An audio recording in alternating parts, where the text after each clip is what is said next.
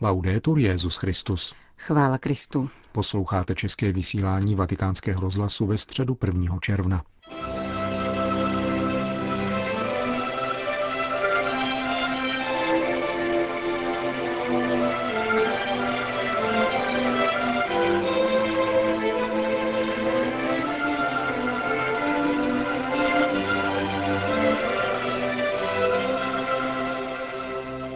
Dnes dopoledne se na svatopetrském náměstí sešlo asi 20 tisíc lidí na pravidelnou generální audienci. Zahájilo ji čtení z Lukášova evangelia, podávající podobenství o farizeovi a celníkovi v chrámu.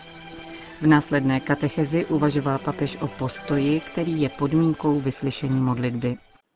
Cari fratelli e sorelle, buongiorno. Drazí bratři a sestry, dobrý den. Mercoledì scorso e. Minulou středu jsme slyšeli podobenství o soudci a vdově, o nezbytnosti ustavičné modlitby. Dnes nás Ježíš dalším podobenstvím učí, jaký je správný postoj v modlitbě a prozbě o otcovo milosedenství. Jak je třeba se modlit.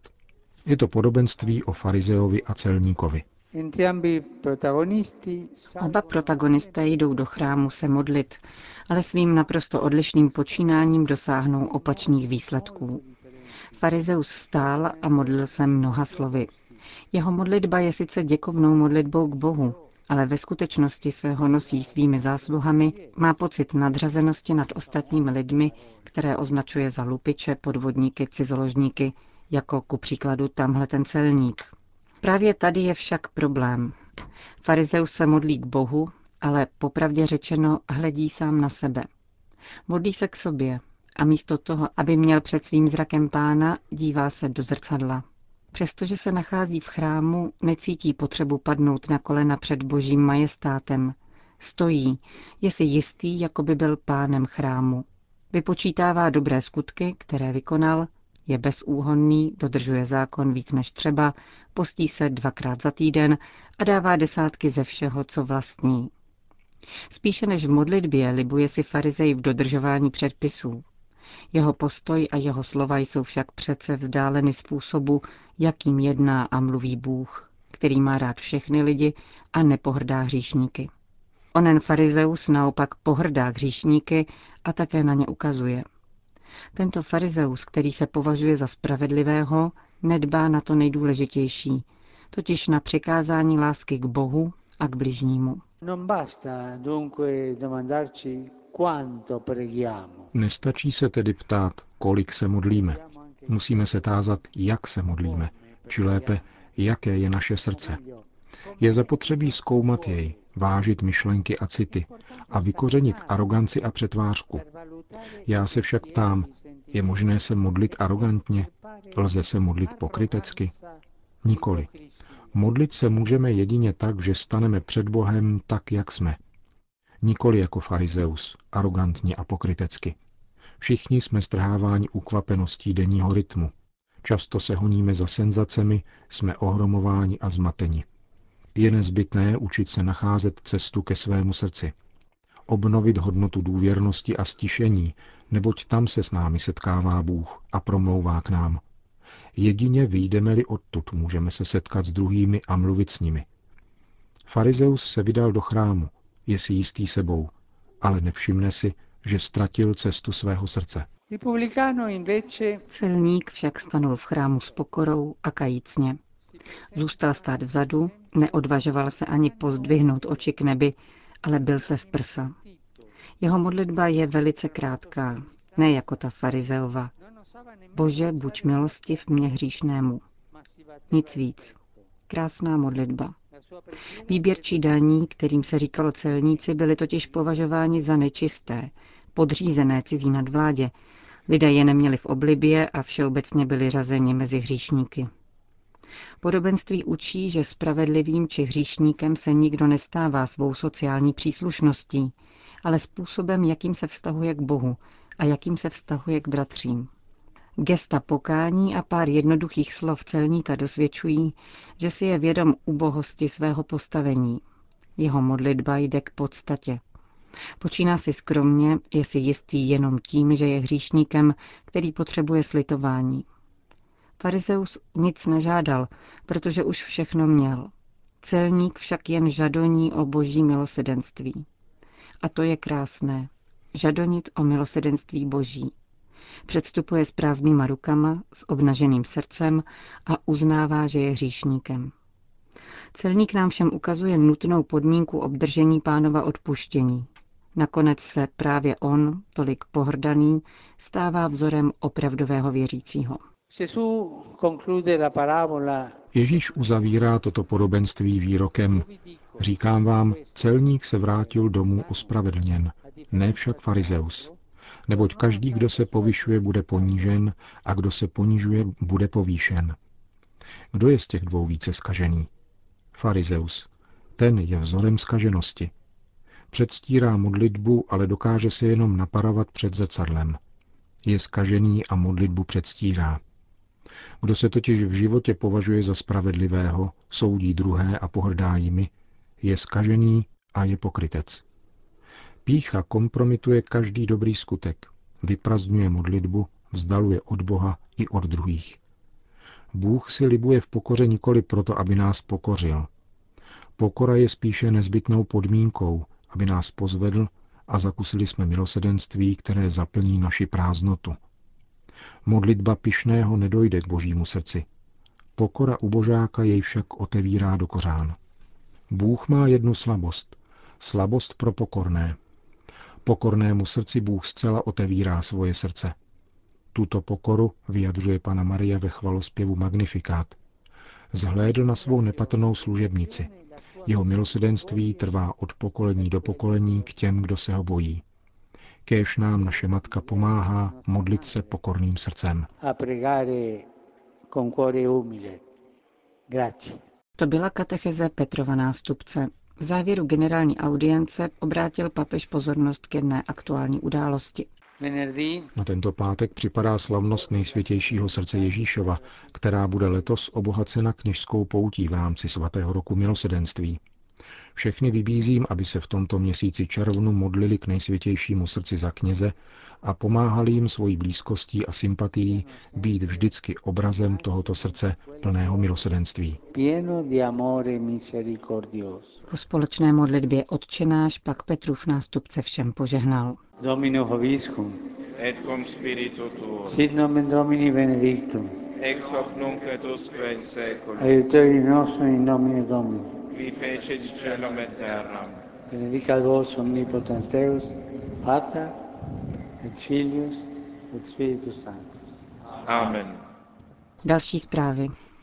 Vatikán. Více než 6 tisíc kněží a seminaristů zahájilo dnes v Římě třídenní duchovní obnovu v rámci svatého roku milosedenství. Její účastníci se dopoledne v trojici jubilejních kostelů připravovali na pout do vatikánské baziliky, jejíž svatou branou postupně procházeli po celý den. V podvečer se pak v řadě římských kostelů konaly katecheze pro různé jazykové skupiny. Zítřek, který je v Itálii státním svátkem, bude celé věnován katechezím svatého otce ve třech bazilikách, svatého Jana na Lateránu, Pany Marie Větší a svatého Pavla za hradbami. V 10 hodin dopoledne, v poledne a ve 4 hodiny odpoledne. Papež František se mezi nimi bude přemístěvat, zatímco posluchači budou moci sledovat meditace pronášené v jiných bazilikách díky přenosu vatikánské televize. I hned po závěrečné meditaci svatého otce budou účastníci duchovní obnovy slavit mši svatou v různých jazykových skupinách, jak ve zmíněných římských bazilikách, tak v dalších římských kostelech. Duchovní obnovu s Petrovým nástupcem uzavře koncelebrovaná Eucharistie ze slavnosti nejsvětějšího srdce Ježíšova, která začne v pátek 3. června o půl desáté na svatopetrském náměstí, přesně 160 let po vyhlášení této slavnosti ve Všeobecné církvi. Vatikán. Před generální audiencí přijal Petrův nástupce v salonku Auli Pavla VI. delegaci z Londýnského institutu džinismu, která v těchto dnech jednala na Papežské radě pro mezináboženský dialog. Džinismus je spíše filozofií než náboženstvím. Opírá se o učení indického askety Mahávíry, žijícího ve čtvrtém století před Kristem. Ukazuje cestu k lidské dokonalosti, založenou na nenásilí a soucitu s každým živým tvorem, od nejmenšího až po člověka. Bůh je vnímán jako pán mezi dušemi a představuje nekonečné poznání, vnímání, vědomí a štěstí. Svět je podle džinismu věčný, nemá začátek ani konec. Džinismus tak nezná pojem boha stvořitele. Vzhledem k tomu, že hlásá naprosté nenásilí, předpokládá také vegetariánský styl života. Londýnský institut džinismu byl založen v 80. letech a ve Spojeném království je registrován jako charitativní nadace. Kromě Velké Británie má další sídlo v Indii a je koordinačním střediskem pro vyznavače džinismu z celého světa. Mám radost z tohoto setkání, díky kterému roste naše zodpovědnost za péči o stvoření, jež nám bylo dáno darem, oslovil papež hosty. Ve stvoření se zrcadlí Bůh stvořitel, veškerá příroda a její život a odráží se na něm také náš život. Nám i všem lidem se líbí Matka Země, protože nám dala život a zachovává jej. Řekl bych, že je také sestrou zemí, která nás doprovází naší životní poutí. Naším úkolem je pečovat o ní, jako se staráme o matku či sestru, tedy zodpovědně, citlivě a v pokoji. Zůstávejme nadále sjednoceni v tomto ideálu za vědomí, že péče o zemi je také starostí o celé lidstvo, loučil se svatý otec po krátké audienci. Návštěvě džinistů ve Vatikánu vydala prohlášení rovněž Papežská rada pro mezináboženský dialog. Upřesňuje, že byla v pořadí již třetí po setkáních v letech 1995 a 2011. Obě strany vyjádřily zájem na hlubší spolupráci, kterou chtějí posílit zejména na místní úrovni v Indii, Velké Británii a Spojených státech amerických. Společnými prvky, na kterých se může rozvíjet zmíněná spolupráce, jsou úcta k životnímu prostředí a šetrné zacházení s přírodními zdroji, prevence plítvání, péče o všechny formy života, výchova a vzdělání budoucích generací v úctě k vlastním tradicím a k poznávání odlišných náboženských tradic. Vatikán. Cíle Papežské akademie věd proběhne ve dnech 3. až 4. června summit soudců na téma obchodu s lidmi a organizovaného zločinu. Pokoj je plodem spravedlnosti, stojí psáno u proroka Izajáše, a lidská společnost od počátku ukládala soudcům za úkol pečovat o spravedlnost podle pravidla každému, co jeho jest. Bez dodržování této zásady totiž není možný skutečný pokoj ve společnosti, Čteme v textu, který je premisou připravovaného setkání, během něhož vystoupí se svými relacemi 72 soudců a právníků z Ameriky, Evropy a Ázie. Akce se účastní také sedm desítek pozorovatelů, mezi nimiž rovněž dva zástupci z České republiky, místo předseda Ústavního soudu České republiky profesor Jaroslav Fenik a člen trestního senátu Michal Mikláš. Setkání soudců je odpovědí na apely papeže Františka, který opakovaně upozorňuje na rozšířenou globalizaci lhostejnosti. Organizátoři chtějí poukázat na nezastupitelnou roli právních institucí v boji s organizovaným zločinem, který se podle současných odhadů podílí 10% na globálním hrubém domácím produktu. Zdůrazňuje v úvodním textu kancléř Papežské akademie věd argentinský biskup Marcelo Sanchez Sorondo. Různé druhy moderních forem otrokářství a obchodování s lidmi se dotýkají 40 milionů lidí. Jde zejména o nucené práce, prostituci, obchod s orgány a s narkotiky. Obětí těchto zločinů se často stávají vysídlení lidé, kterých je ve světovém měřítku 60 milionů a dalších 130 milionů uprchlíků, nucených hledat nový domov kvůli válkám, terorismu a klimatickým změnám. Překupníci a příslušníci mafií dovedně využívají mezer v mezinárodním zákonodárství a za pomoci tzv. struktur hříchu, působících na národní i mezinárodní úrovni, vydělávají na zotročování nejzranitelnějších jednotlivců. Jak upřesňuje monsignor Sorondo, účastníci setkání dostanou prostor ke stručné prezentaci specifických případů, na kterých pracovali, a zároveň se od nich očekává, že navrhnou, co je v této oblasti potřebné do budoucna. Příspěvky se budou týkat zejména obchodu se ženami, otrocké práce, obchodu s orgány, obchodu s narkotiky a organizovaného zločinu. Sympozium chce rovněž hledat odpověď na konkrétní otázku, kolik zločinců v této oblasti bylo zadrženo a jaké sumy ze zločinně nabitého majetku, který se podařilo zabavit, byly posléze určeny obětem těchto zločinů a společnosti. Končíme české vysílání vatikánského rozhlasu. Chvála Kristu. Laudetur Jezus Christus.